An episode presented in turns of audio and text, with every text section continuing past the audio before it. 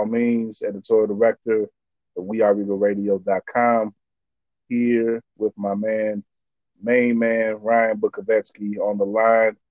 And uh, we, we're getting together here uh, with a quick little quick little thing to uh, sort of put you up on a couple of his most recent pieces for WeAreRegalRadio.com. Hopefully you've read them already, but if you haven't, go to the website right now if you'd like, or right after listening to us, and uh, check out these two pieces that we're about to talk about.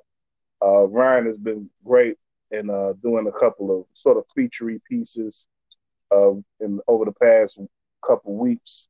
Uh, our most recent one coming out today, um, and he's been able to be up up close and, and, right in front of two of our most exciting and uh, relevant stars, sports stars in Chicago right now, Mitchell Trubisky and uh, Tim Anderson. Uh, the Tim Anderson piece we just put out today on the site, and the Trubisky piece been up for about a week. And um, you know, Ryan's been able to use these pieces as sort of, you know, he's, he's sort of an, both done a couple things with these pieces. Analyzed, he's analyzed both men over the course of their young careers, and uh, let us know just how far each man has come as, as athletes and as leaders, both on and off the field. And uh, you know, at the same time, giving us some of the flavor of what they've done, these uh, community building uh, efforts that they've been doing. In the case of Mitch, you know, he's uh, done a football camp uh, in Lake Forest. that's where Ryan saw him at. And with Tim, he had a, uh, nice little summer uh, party, a gathering uh, at a at a community center in Bronzeville, here on the south side of Chicago. So, uh, you know, uh, Ryan, first off, man, thanks for coming on with me. I know you're busy, man, but uh, yeah, you know, congratulations on the two pieces. I really like them both, and I'm glad you were able to do this. We're gonna talk. I want to talk to talk some shop stuff too a little later uh, in regards to you know you writing these pieces and sort of stretching yourself out as a writer and a reporter with us. But uh, but first, you know, if you want to just talk about the Mitch uh, event and uh, what was that like?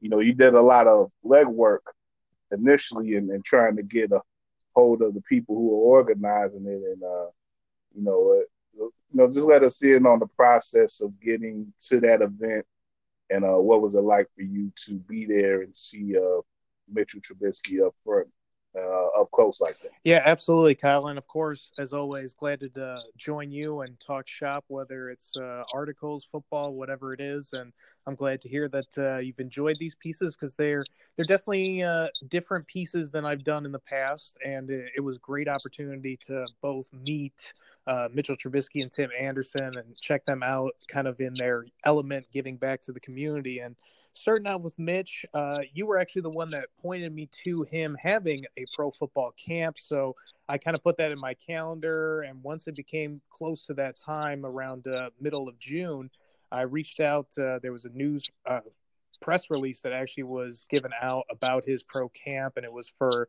uh, mainly for parents, I think, to contact to get their kid involved. And I just happened to talk to the person that they had as the contact on the press release, and then they put me in contact with the media person, which got me on the list for that, and it was tremendous. So there was a lot of local Chicago outlets covering uh, that camp, and gave us really great access. We were on the field while Mitch was kind of running some drills with the kids, and it was mainly just kind of one on one receiver, defensive back drills, and Mitch throwing the passes. And there was a lot of groups like that, and they switched around, and you could just tell how much uh, Mitch was uh, just happy to be there, and he was really having fun with the kids, and he was very loud and kind of outward with his emotion and how uh, how much fun he was having overall, and it was it was really cool to see, and you could kind of see why some of the Bears players kind of talk about him having that leadership ability and why he draws people in. He he does have an air about him where it, just he's a welcoming guy, and you kind of want to go see what's going on with him because he seems to be having fun and he's a very confident person. It just kind of comes off. So really good moxie to see from your quarterback and when we did the press conference itself. Uh, it was kind of just light questions, asking him about how uh, he grew up with uh, football camps and just other questions like enjoying the White Sox game where he went out with some of his teammates and and it was it was interesting to hear and really uh, this is where Tim Anderson and Mitchell Trubisky are very similar. They both uh, didn't have a ton of football camps or baseball camps growing up, and this was their kind of way of giving back to the Chicago community. Okay. How did how did Mitch seem to you in that uh, in that moment in regards? You know, you gave some insight into how he looked with the children at the camp, and I'm sure uh, he was more comfortable uh, talking about the game of football and teaching it and running, uh, you know, interacting with the kids on that level than he probably was with the media, talking with the media. But uh, though, did he seem at ease in any way with the media? And, you know, how, was there anything about how he reacted with you guys that stood out to you? Yeah, there was a couple things I was looking for. One of the first things I wanted to see when I got up close and personal with Mitch was his size, because you always kind of wonder with some of these uh, the rosters and how teams give out height and weight for the various sports, and sometimes they give a little bit of misleading information to make a player seem bigger or taller than he actually is, and I was happy to see that Mitch looked legitimate six foot three. He might be even taller than that. Uh, he he's definitely every inch of that six foot three. Maybe a little bit smaller than what I expected, but he's still a pretty big quarterback overall. I mean, there's not many guys that would be much bigger and thicker than he is. So that was uh, it was cool to see that he really matches the measurables that you kind of see on TV and that you hear about, especially when he got drafted. And then when he was talking with the media, he was he was still, I think, I think Mitch still has a little bit of a guard. He's still, I think, a young player, and if he has a great season, let's say a really, you know, Pro Bowl kind of season where he's really in the argument, and we really feel comfortable about Mitch, I think that that's something that he wants to happen before he really lets his complete guard down. But you could tell that he's definitely a lot more comfortable with the media than even just when he was doing his uh, post game press conferences a season ago. He was just uh, very at ease, very in the element. He even made a kind of an off. We're just having fun camp and uh, enjoying the time together. Yes. Sounds like a challenge on the questions. Go ahead. Let's go ahead. Yes. Um, you go to football camps as a kid, assuming at some point. Like, what do you see looking kind of through the lens of those kids, you know, as, as, they're sitting out there with you. Yeah, it's definitely, I think it's really cool for them to have me out here. It's a special opportunity for them. Um, I wasn't around pro athletes growing up, so I can only imagine the people I looked up to just coming out here, spending time and hang out with these kids, and it's really cool. And um, I was back in Mentor last week, and now I'm a part of the same camp that I went to growing up. So I just know how much it did for me for a kid, just um, getting outside, playing with my friends, learning the game of football, and just going through drills and, and having fun. And those are some of the best memories I had growing up, is going to football camps and, um, and just being a part of something like that. Uh, let the kids, parents, whoever, kind of figure out and get to get to know me, who I am as a person, and, and what I'm about. I'm, I'm, quarterback for the Chicago Bears, but I'm, I'm also a person, and uh, I'm, I'm, Mitchell Trubisky. So if they get to know that side of me, I think that's pretty cool for them, and it's, it's a unique experience. So I'm going to try to get out in the community, do as much as I can, and, and give back because uh, I think that's important to me, and that's that's that's just how I was raised, being being from Mentor. Okay, who's next? Full dad. You got any, you got any NBA opinion? Uh, they, they, drafted Coby White from UNC, so that's pretty smart. do you know him? Have you met him? Do you know him? I have not. I have not. I was already gone uh, at UNC oh, yeah. by the time he got there. So uh, I, I, watched him and the team this last season. He's very talented. I think he's going to be a, a, huge help to the Bulls, and I can't wait to watch him and hopefully meet him in the future. All right. Thanks, everybody. Appreciate it. Appreciate that. Thank you. A bit more before he really shows that personality. That that makes sense. That makes sense too. Yeah. Uh, uh, but before I go back in the mix, well, before the mix as a football player, do you think he's do you think he's edging towards being a Sox fan, or, or has he already declared his fandom uh, uh, as a his baseball fandom? Well, Mitch, the politician, you know, as we saw him do in his post game press conferences a few times, like when talking about Brett Favre, didn't want to legitimately pick a side, but he said he has only been to the White Sox game. He has not been to a Cubs game this year, and he hasn't really talked to many of the other athletes in Chicago. But I believe, if anything, he has more connections with the White Sox. So I would say, at least at this point in time, the White Sox are number one. But kind of like an NBA free agency meeting, I think he's still got to go up to the north side and fully decide from that point. Know, I, I think there's something to that, man. I, I think I'm surprised there hasn't been like like uh you know a uh a, a survey or you know be it a, a you know you know you, you don't necessarily have to have to have the vote to be public or nothing but you know I I would like to see something where like you went to the other pro sports teams in the city and see how many would align themselves with the Cubs and how many would align themselves with mm, the Sox. That would be really interesting, especially like a team like the Bears and the Bulls and the Blackhawks. They're, they're the only team in town. Man, I I would think. I, I got a feeling I would say White Sox. That would be my guess.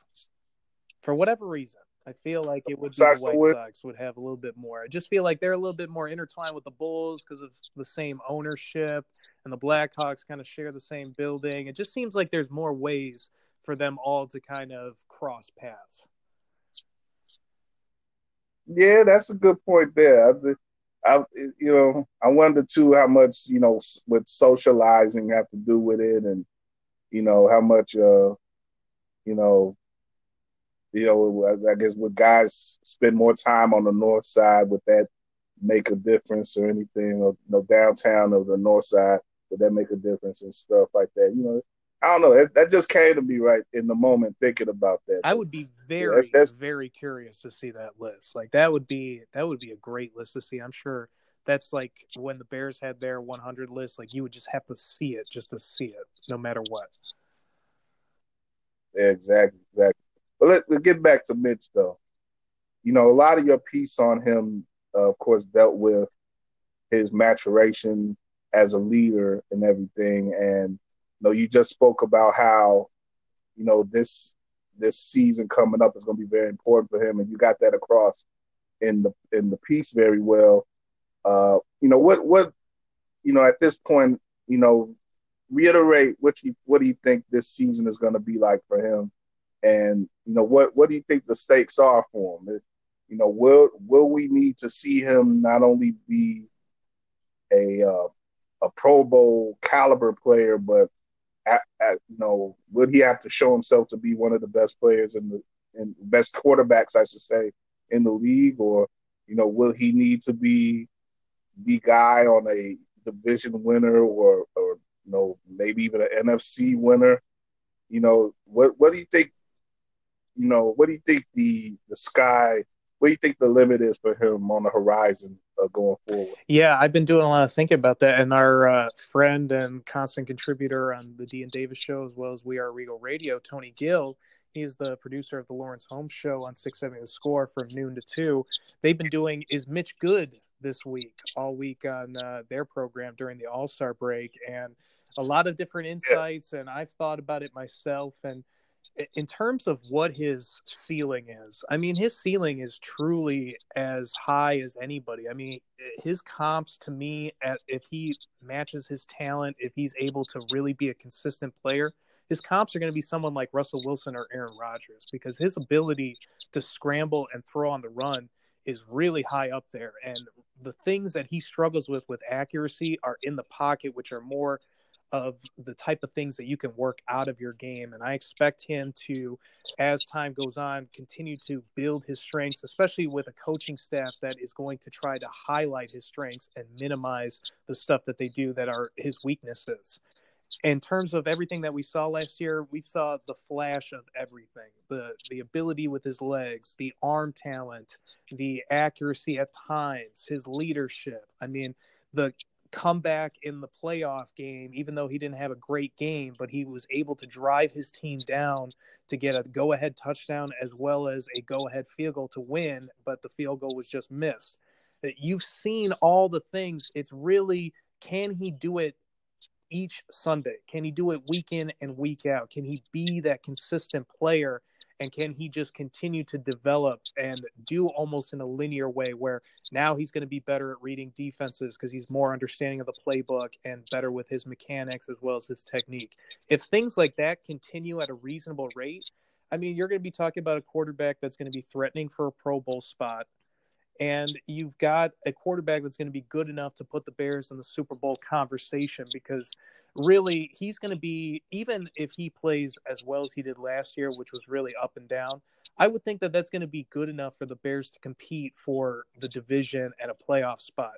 But it's probably not going to be good enough to win a Super Bowl or really compete for a Super Bowl. So we'll know as the season kind of goes if he's able to take that step because we'll see the consistent play week in and week out. And uh, you know, just to be conservative with him, I kind of think he'll probably be a top 10 NFC quarterback for sure.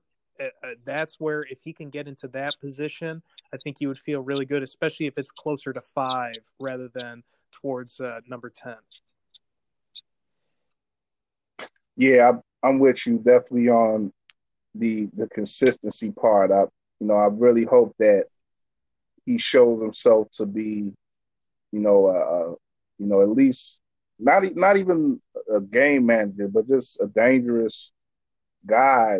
You know, in most weeks, and, and in those weeks where he isn't so dangerous, he doesn't at least do things to give away games. Definitely. You know, we, that's yeah, that's really the type of thing we shouldn't see at this point of, of his career. And you know, I, I, I just like I said with the consistency, I just I'm really looking for him to turn around the narrative of him being this, you know, quote unquote project or whatever, or this this guy who really isn't worth the uh the praise that some do give him mm-hmm. right now. and I think another thing too, well, Kyle, that goes along with kind of projecting Trubisky.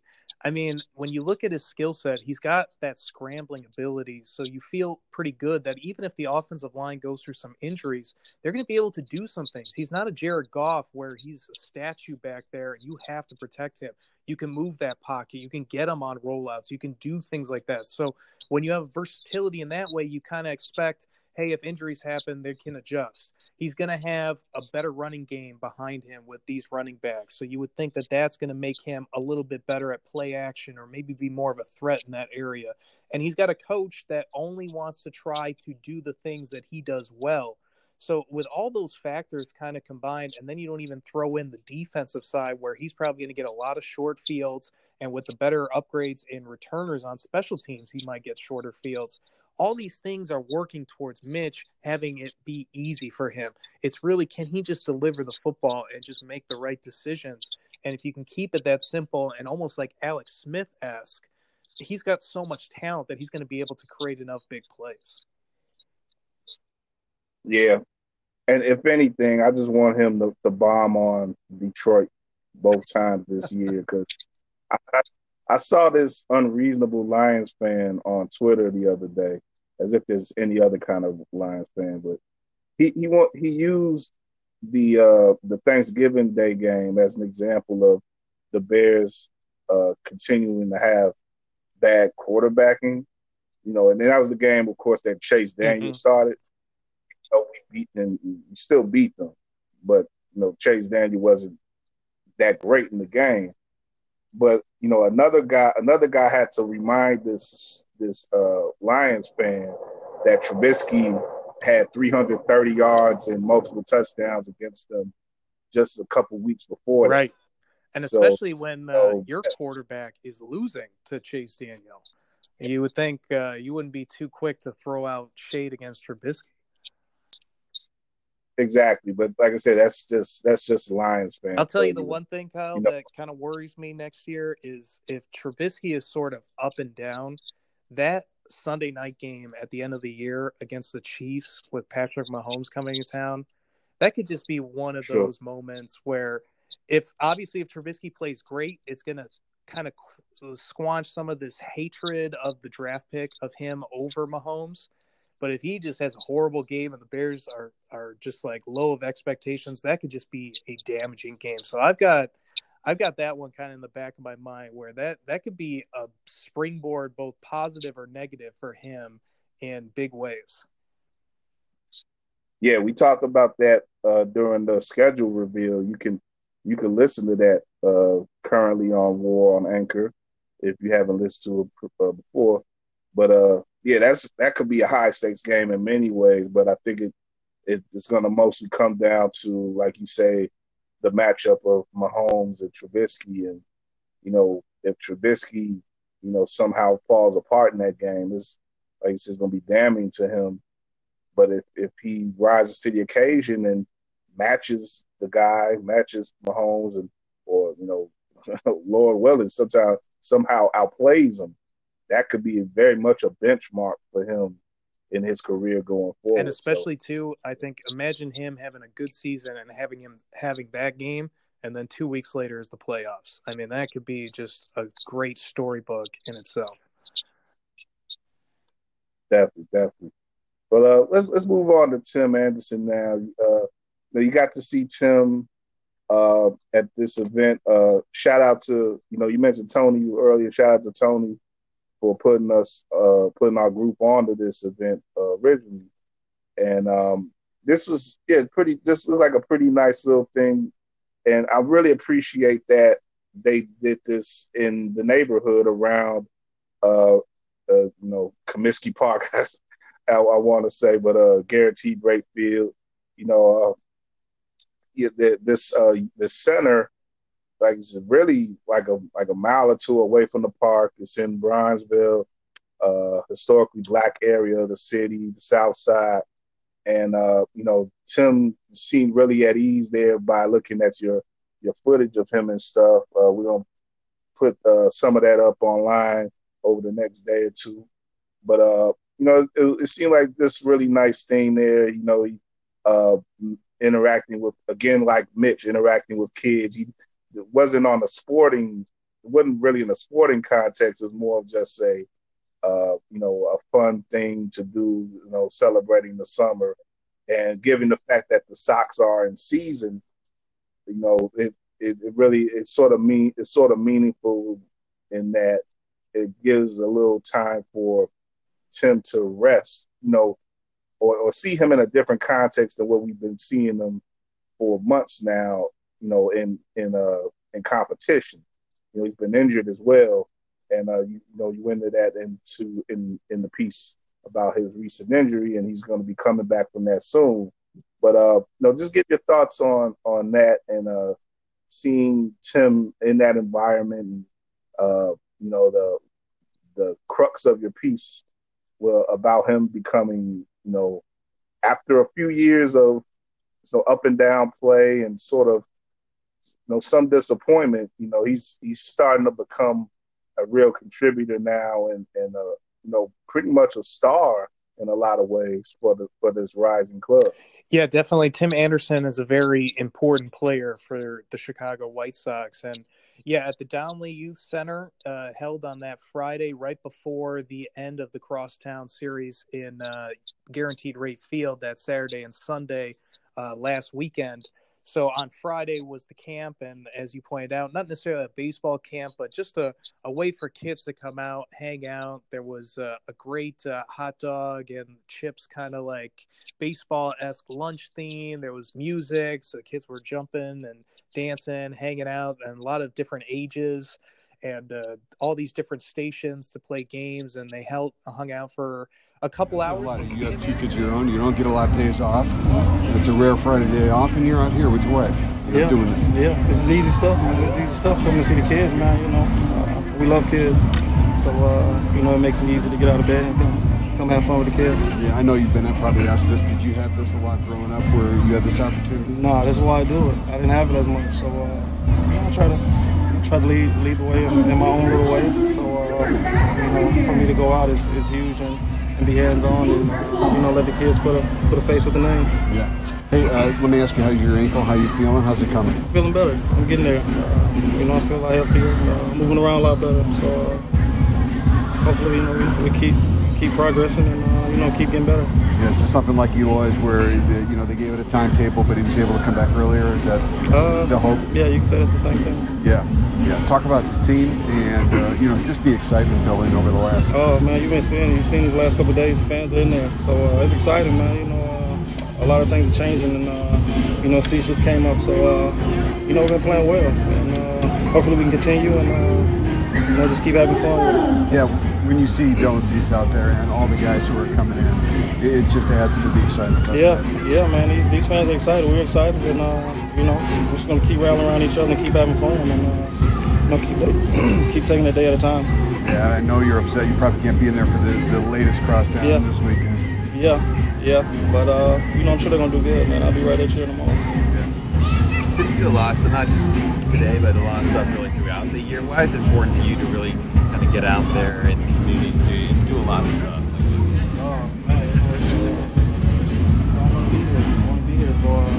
It's, only right to you know get in the city and uh, you know give these kids what they need as far as you know help and, love and support. I didn't have that as much growing up, so uh, I think it's only right to do it. Did, did you, uh, you know, you- you're, you're one of the young guys, but you're also like the face of this team now, you know, leader. How, did that, how did you grow into that role? Oh man, it just happened. It just happened, and uh, you know, but I was good at making adjustments and uh, you know just taking hold of that responsibility and uh, you know basically building an identity for the team. And you know, man, we play hard and uh, we go out and see what happens. Uh, we give it our best shot to go out and get the win every night.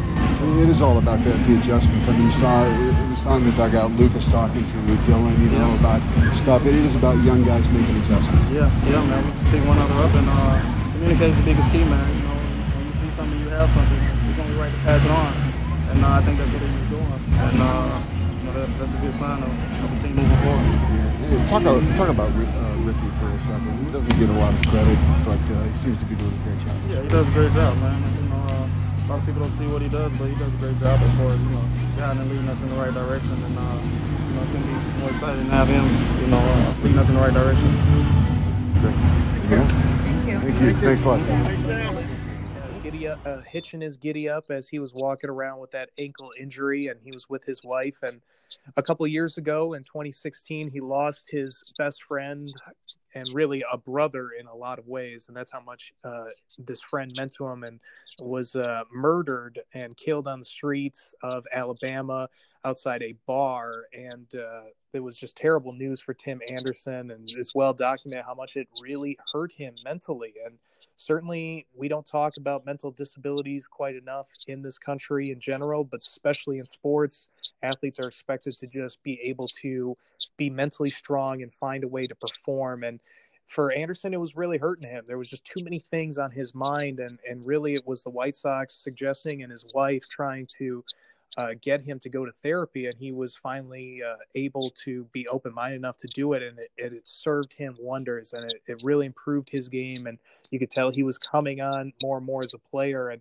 I think everything's really starting to click for him in his personal and professional life now, and and that's why you saw just a great start this year, and he was worthy of All Star candidacy and just missed uh, the top three voters uh, in the American League at a very competitive shortstop field. So just terrific stuff from Tim Anderson so far this year. Hopefully, he can continue that into the second half because even though he is a young kid in his own right, he's about to be surrounded by a lot younger kids and I mean that professionally when it comes to baseball.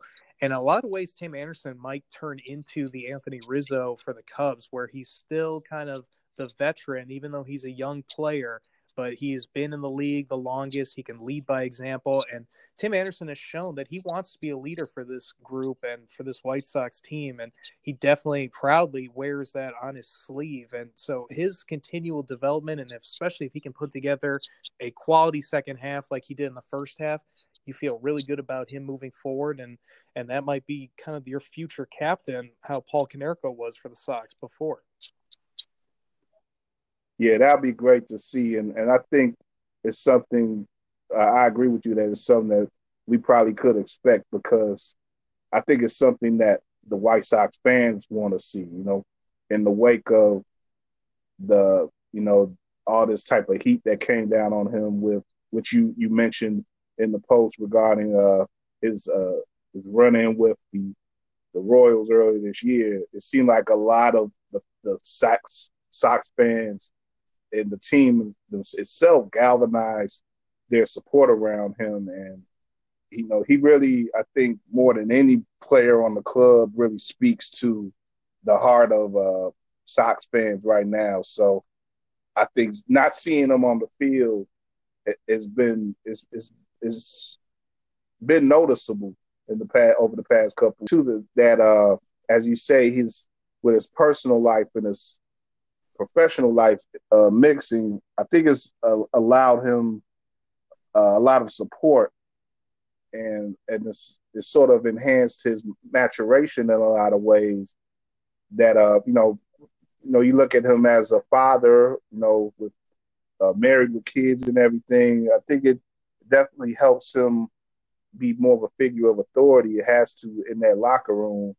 And um you know i think it should i think it's I, I, I would think you know from the outside in that it has done a lot to uh, steady him and make him make him turn around some of the negative things that have happened in his life, like he said, his friend being murdered and everything, and also the the impact that simply struggling in this his initial period in the in the league in the majors has probably had an effect on him too. But it, it seems like at this point now in this year, you know, from the very beginning of this year, he's played with a sort of confidence and a conviction that uh, he hasn't had before, and, and I think that's extended to his interactions with opponents like Kansas City and whatever, and you know his his uh, his interactions with the media as well. He's been he's been featured in a lot of stories this year, and he's been you know he's done a lot more talking about his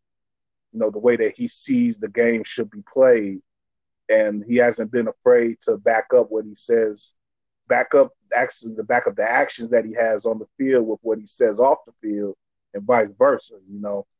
So uh, to that extent, you know, i had you know, uh, looking again like we looked at uh, Mitch, what what did you think about the way that you know he presented himself in this environment, and what did you think about the way that he was interacting with you guys uh, in, in your scrum?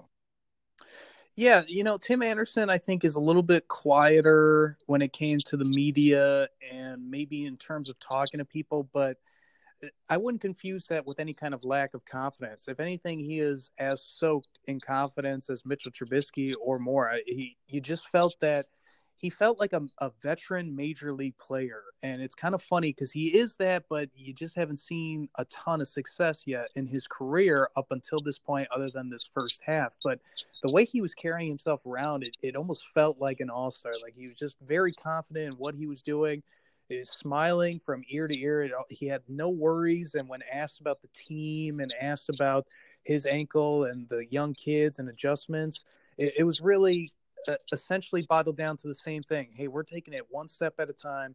We are just going to stay together as a team and we're going to block out everything else. And that's what you want to hear from your leader. And that's what you want to hear from your veteran player because that's how you really have to take things in sports in general. And when you look at, uh, you know, his personal life and how he got here, you know, uh, I always say, even if you have something awful happen to you, it's not necessarily a bad experience because you're going to learn how to overcome it and you're going to be stronger for it in your own ways. Even though it's never great to lose someone close to you. And obviously, eh, I'm sure all of us would prefer that Tim Anderson's friend is still here today. But the course of action, how things worked out, that's going to make him more mature as a person. You pointed out having kids. I mean, what what matures a person more than having kids and getting a wife and having a family? I mean, that kind of stuff I think is maturing him along with him just getting older. I mean, he's getting into his mid 20s. He's going to be more mature as a person rather than his early 20s or early or late teens. So I, I, think all this is combining, and the fact too that Tim Anderson has been here for multiple seasons of a rebuild now, and when you have just lost and lost and lost, and you knew that it was all for a purpose because you're going to get to this point where you're going to stop because you have all this talent, I think Tim is just uh, showing everybody hey, we've got to put in this kind of work, this kind of effort. Otherwise, we're going to be back to the same ways that we were, and I'm not going to let that happen. Certainly, yeah. And I, I think, too, you know, there's also the, the, the sort of self fulfillment that comes in simply winning more. That you know, I think I think you're seeing that with the with the team as a whole. You know, I think they're more confident and they they feel that they're a team that doesn't feel intimidated when they're in tough spots. Now we've seen them make come from behind victories several times this year and make uh, big hits and uh, you know late late innings and extra inning games and you know it's that's part of the fun I think of watching the Sox right now. They're a team that doesn't give up quite easily, and uh, you know I'm I'm sure that that's something that Tim has helped offer the team, and I'm, I'm sure that's something that the team is probably offering to him too. And um, in this, you know, in this position that he's in now, sort of a tough position, you know, I, I think you got to be confident that he's going to be able to come back strong because he's, you know, as, we've gotten across, you know, he's he's seen worse in his life. So, uh, you know, definitely is uh, definitely wish the best for Tim going forward, and uh, definitely expect a, a, a lot more from him, uh, a lot lot more building from him from him on his his game as uh, as we go forward, and hopefully next year he'll be able to have enough time under uh, on the field where he can really uh, make that effort and, and you know, maybe be an all star. Because and, and this is interesting thing I want to bring up with you. I I, I saw on PTI uh, yesterday actually. Uh, you know, uh, Stephen A. Smith was uh, was replacing uh, Wilbon on there. He was Kornheiser. And they were talking about uh, Mookie Betts in this. Uh, I forgot who they was quoting, but this guy was mentioning Mookie Betts as he, he should be Tony saying Clark. that. Okay, okay, you oh you know the story. Mm-hmm. Okay, but yeah, yeah. Tony Clark talking about Mookie Betts should be the biggest star in baseball, or in you know bigger a bigger star in general, and that the league should be doing more to push him, push him, and that, and, and this and that. That made me think, you know, uh, you know, and, and the argument, the, the argument that uh, came from that with uh, Kornheiser, I think he agreed uh, essentially with Clark, whereas Stephen A. Smith was like, well, the players got to make that effort. It's not about the league so much as the players got to make that effort. And it made me think of Tim because Tim actually has, I think, in a lot of ways, put in the effort to uh, increase his visibility.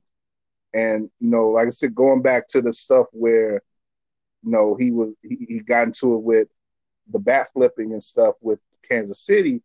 He, he seemed to really put himself out there as a figure who wants to bring a new energy to baseball and you know change, change quite about the, the old stuffiness of the game and i think that's something too that i think in tandem you you got to have the league and these players all be more proactive in regards to promoting their these potential stars and promoting the game as a whole and i think tim anderson could be a guy who could be quite vital in that movement if baseball wants it to be. But even if they don't, I, I see Tim on his own being that type of guy. And he has a chance in Chicago, especially a big city that loves baseball, to make an impact in that way. Oh, without a doubt. I think uh, Tim Anderson wants to be a star without wanting to be a star. That's what I think makes him really attractive as a sports figure in the city because when you hear him talk, he is not a about me guy. But when he plays and the passion that he goes out there with, it feels like he is just this star that has this star quality about him for sure. And and I completely agree. He is definitely with these with the new movement of baseball and trying to make the game more fun and not worry about old rules and he will be at the forefront of that as long as baseball supports that and if enough people support it overall really i think the only thing that he needs is just enough, enough of a track record. At this point in time he just doesn't have the on the field performance track record to warrant the personality side of it. But if that comes and we start seeing him on the big stages and especially when the white sox next year they're going to be on sunday night baseball a lot more and fox saturday baseball that's going to be they're going to be a draw because of some of the talent that they have that they were not this year or the year before. So when you get more of that national stage, and as you pointed out, he gets an all star berth, you could really see him becoming maybe the face of Chicago baseball in a way because as much as like a guy like Javier Baez is as he's a great player and has all this flair and flash, he doesn't really want to be attention with a star and and really show off that personality like Tim Anderson does. Yeah, yeah, and a bit more soft spoken. Um, you know, um, maybe you could factor in the the language barrier, a little bit of a language barrier that's there with, Baez that's not there with Anderson. But you know, uh, I yeah, I agree, man. Uh, I think these next 12 months in particular, when you talk about how the next season is going to be big for Mitch, like if, if we're looking a year from now and Sim is part of a strong final couple months for the Sox this year and he goes into next year and has an even better start than he has this year and he maybe gets himself on that all-star team uh, by next July, I think we're, we're going to be seeing a lot of what we just said come into motion. And and that'll be a good thing. I, I think that that could be a, a very vital part for uh, you know the for baseball as a whole forward and, and for the Sox as a going forward as well. I think the Sox as when you look at them as a franchise, they could use some. You know, of course, they're they're in the process of revitalizing themselves, and you know they they got a lot of star power in the making, but you know to have you know, they have a lot of Latin players that, and that's great. But I think to have an American, you know, a Black American player that is uh, at the forefront of what they're doing uh, will mean a lot as well, especially being the team from the South Side of Chicago. So, you know, uh, that's you know definitely uh, like I said with Tim, we we definitely rooting for Tim, and uh, you know wishing the best for him going forward. But uh, before we go out, man, I, I, just want to I want to get some of your thoughts on on uh, you know, like, like I said before, I'm, I'm uh, very happy with what you did with these pieces, and I appreciate the effort that you made and, and making this going out to both places and being there on on the scene.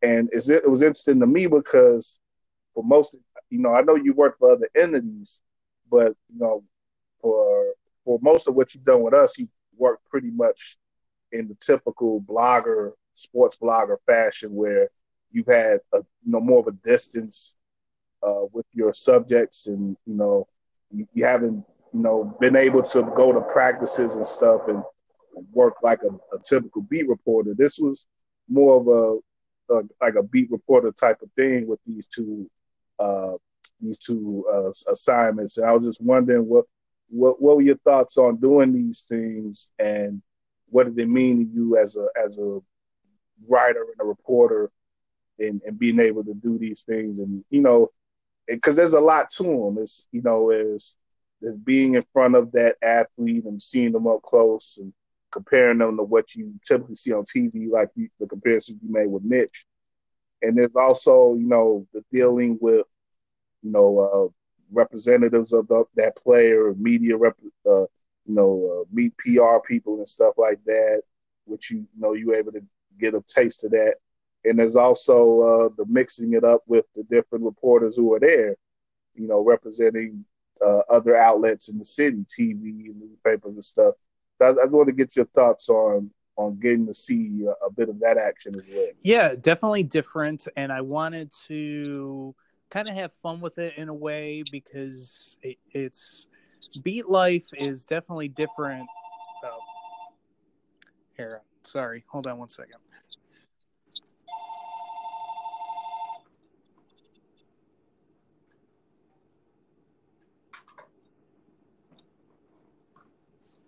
Sorry about that. All right, okay. I'll restart. Uh, yeah, the, Kyle, looking at the two different ways of of writing, uh, I thought being kind of like a, an analysis, especially when we're doing some of the bear stuff, and you're kind of writing like a blogger, as you said. I think you have a different filter on when you're trying to present a story that way because you're not getting firsthand account of things and you don't have kind of like that source material. You can really kind of just create and kind of shape it into whatever kind of way you want it to And when I went out to, to these places, I really wanted to just kind of focus on what was there and not try to bring in outside things and, and just kind of see how I feel, try to document how I feel, as well as getting the video and the audio. And you're kind of uh, being on the beat. You got to be on your feet. You're you're definitely paying attention to everything. Hey, is this camera angle good? Or am I getting enough audio on my mic? Am I staying out of the way?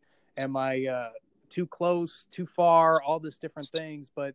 It, it was definitely a lot of fun. I could see why beat life writer uh, the life of a beat writer is very tough because uh, you know you have to continuously come up with stories and you know doing those camps they weren't too dissimilar. The athletes didn't do too many dissimilar things. So if you weren't uh, creative at all you could probably just have two bland stories. But if you're able to really kind of look around and combine things and take little sound bites and use the information you have, you can kind of create something different than what you would if you were looking up stats and looking up, you know, video on YouTube for a player and audio for what you need for your piece. So, definitely a nice change of pace, and it, it's something I definitely look forward to doing in the future too.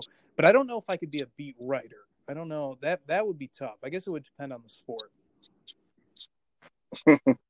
Why do you say that? I think uh, uh, you know with the constant because you're you're kind of have to be aware of the other reporters and other camera and news outlets, and you're trying to be respectful, but you're also trying to get as much content as you possibly can, and and you're really trying to be you know first in line. And uh, there's obviously a lot of networking that goes into it too, but you would have to just continuously follow uh, the players and the teams with all the travel and things like that. It could I could see how that would wear on some people but that would be a ton of fun too. It's really it none of neither is better or worse. It just they offer different things and they're both challenging and exciting in their own ways.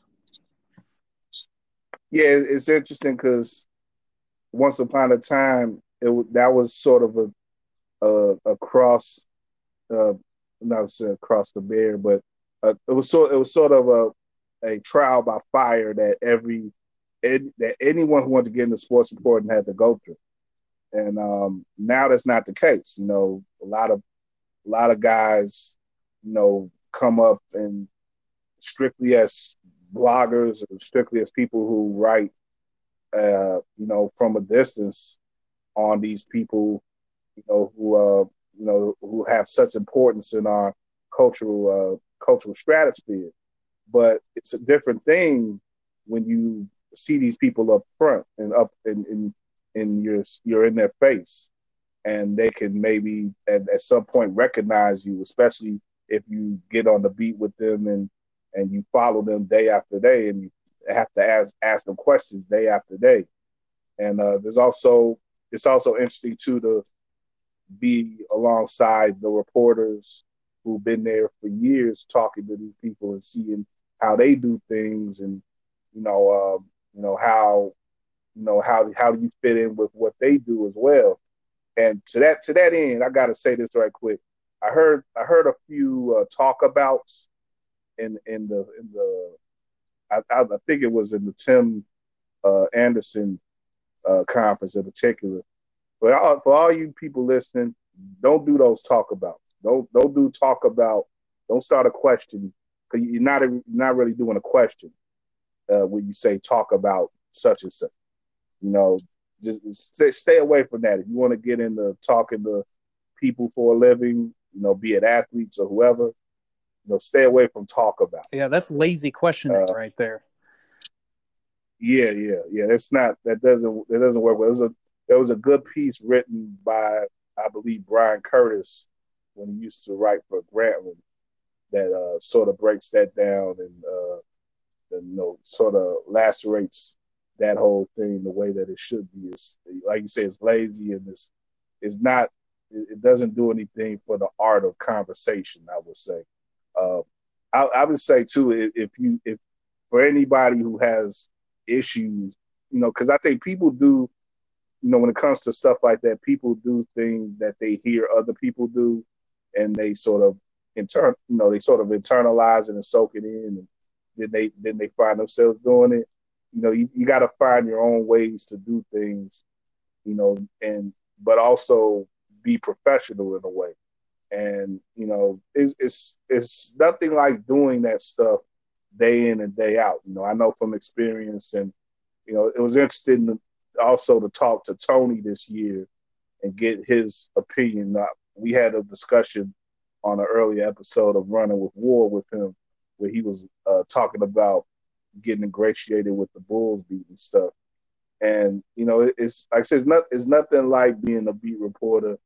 It's, it's not a very high profile thing. It's not a very it's sort of thankless in a lot of ways, but if you really love sports and sports reporting, it's it's definitely something that I would encourage anyone to do at some point. And you know, it, it gives you all the experience that you would want and need in being a sports journalist.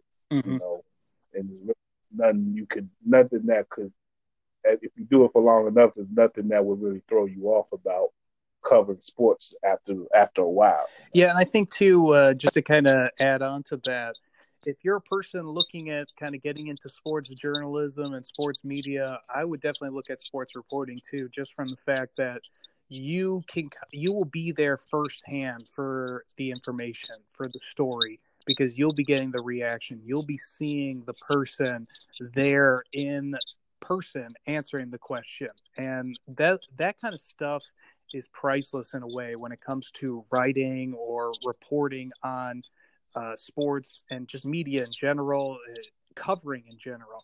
When you get that firsthand, it, it's really nothing better than that. And you can really funnel and kind of create a story and really shed light on some really important things just from being on hand for something. And and it it naturally uh, promotes nuanced and detailed reporting as opposed to quick takes and hot right. takes and uninformed takes, which are always in a which are more in abundance than ever.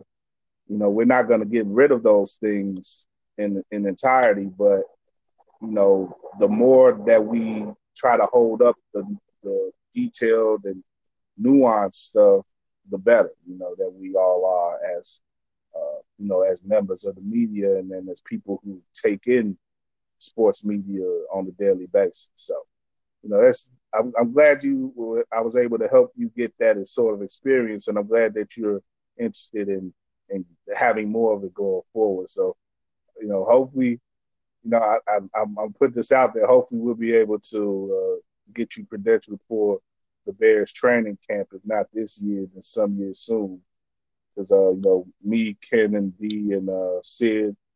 I think I think Sid. I don't, I don't know if Sid has been credentialed himself, but we've all been to camp in that capacity, and it was fun. I, yeah, it must be so, uh, tremendous because uh, that access you get, it's just there's nothing else like it. Yeah, it's great, man, and uh, you know, so we that's going to be next on our list as far as uh, you know uh, coverage goes with the Bears, and uh, definitely uh we're gonna get going back with you pretty soon with the with the football podcast. Yeah, definitely. We got the when the All Star break comes every year. I just it's an instinctiveness in me to start looking at training camp. You just know it's right around the corner, just a couple weeks away or a little less than a couple weeks away. So we're gonna have a ton of great stuff to talk about football. It's it's setting up to be a very exciting season both here in Chicago and across the league. There's a lot of talent. There's a lot of intrigue and you know we're kind of talking about the last two years. There's no obvious quarterback holes really across the league. Sure, some teams have better quarterbacks than others, but there's no obvious, obvious holes. And when the best or the most important position is pretty decently covered across the league, I think that adds for a lot of parity and a lot of excitement obviously with the D and Davis show, we're going to be covering a ton of the rest of the sports with baseball, but football is going to be coming around. We're going to try to do a bunch of stuff with that. And of course, we always uh, release our episodes. Check out uh, the D and Davis Show Twitter, Instagram, Facebook to get links to the podcast. It's on SoundCloud, Anchor, as well as iTunes. Very easy to be found anywhere. Just go into uh, the D and Davis Show, as I said, and you'll get links there for everything that you need. And then uh, we obviously release on Wednesdays as well as Mondays for both the D and Davis show as well as D and Davis the Flip. And uh, all of uh, my stuff can be found at We Are Regal Radio. You can uh, catch my Twitter at Ryan B Ski for uh, posts about uh, the different articles and different things that we're doing both We Are Regal Radio and D and Davis show. Ryan B Ski, much easier than his his full Christian yeah, name. that one. Uh, I don't think I'd have any followers. They'd never be able to find me. Yeah. You did. Everybody would use up their uh, a lot of characters on, on your, on your yeah, last I think name. uh, Twitter original version, I wouldn't fit it, but now with the update in character account, I think I just fit it in there now. Yeah, See, they're doing they're doing that to make you more feel more I, welcome. I appreciate the inclusivity because uh, I felt ostracized by my last name before. Right.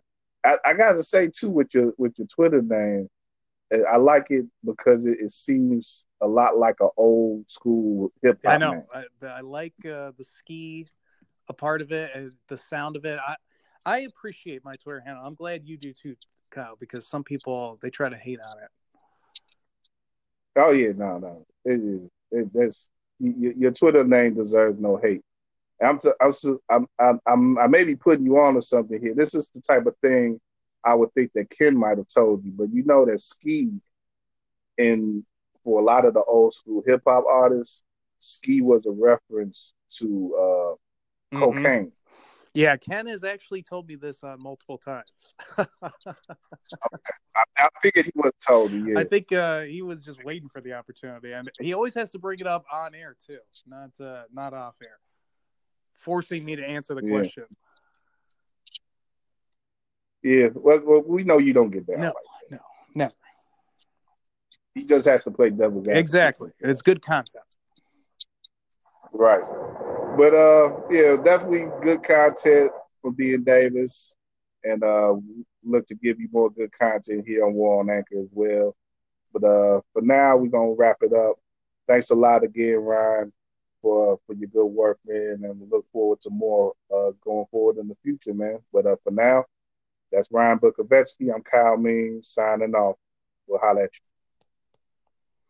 you. Julio. Ah,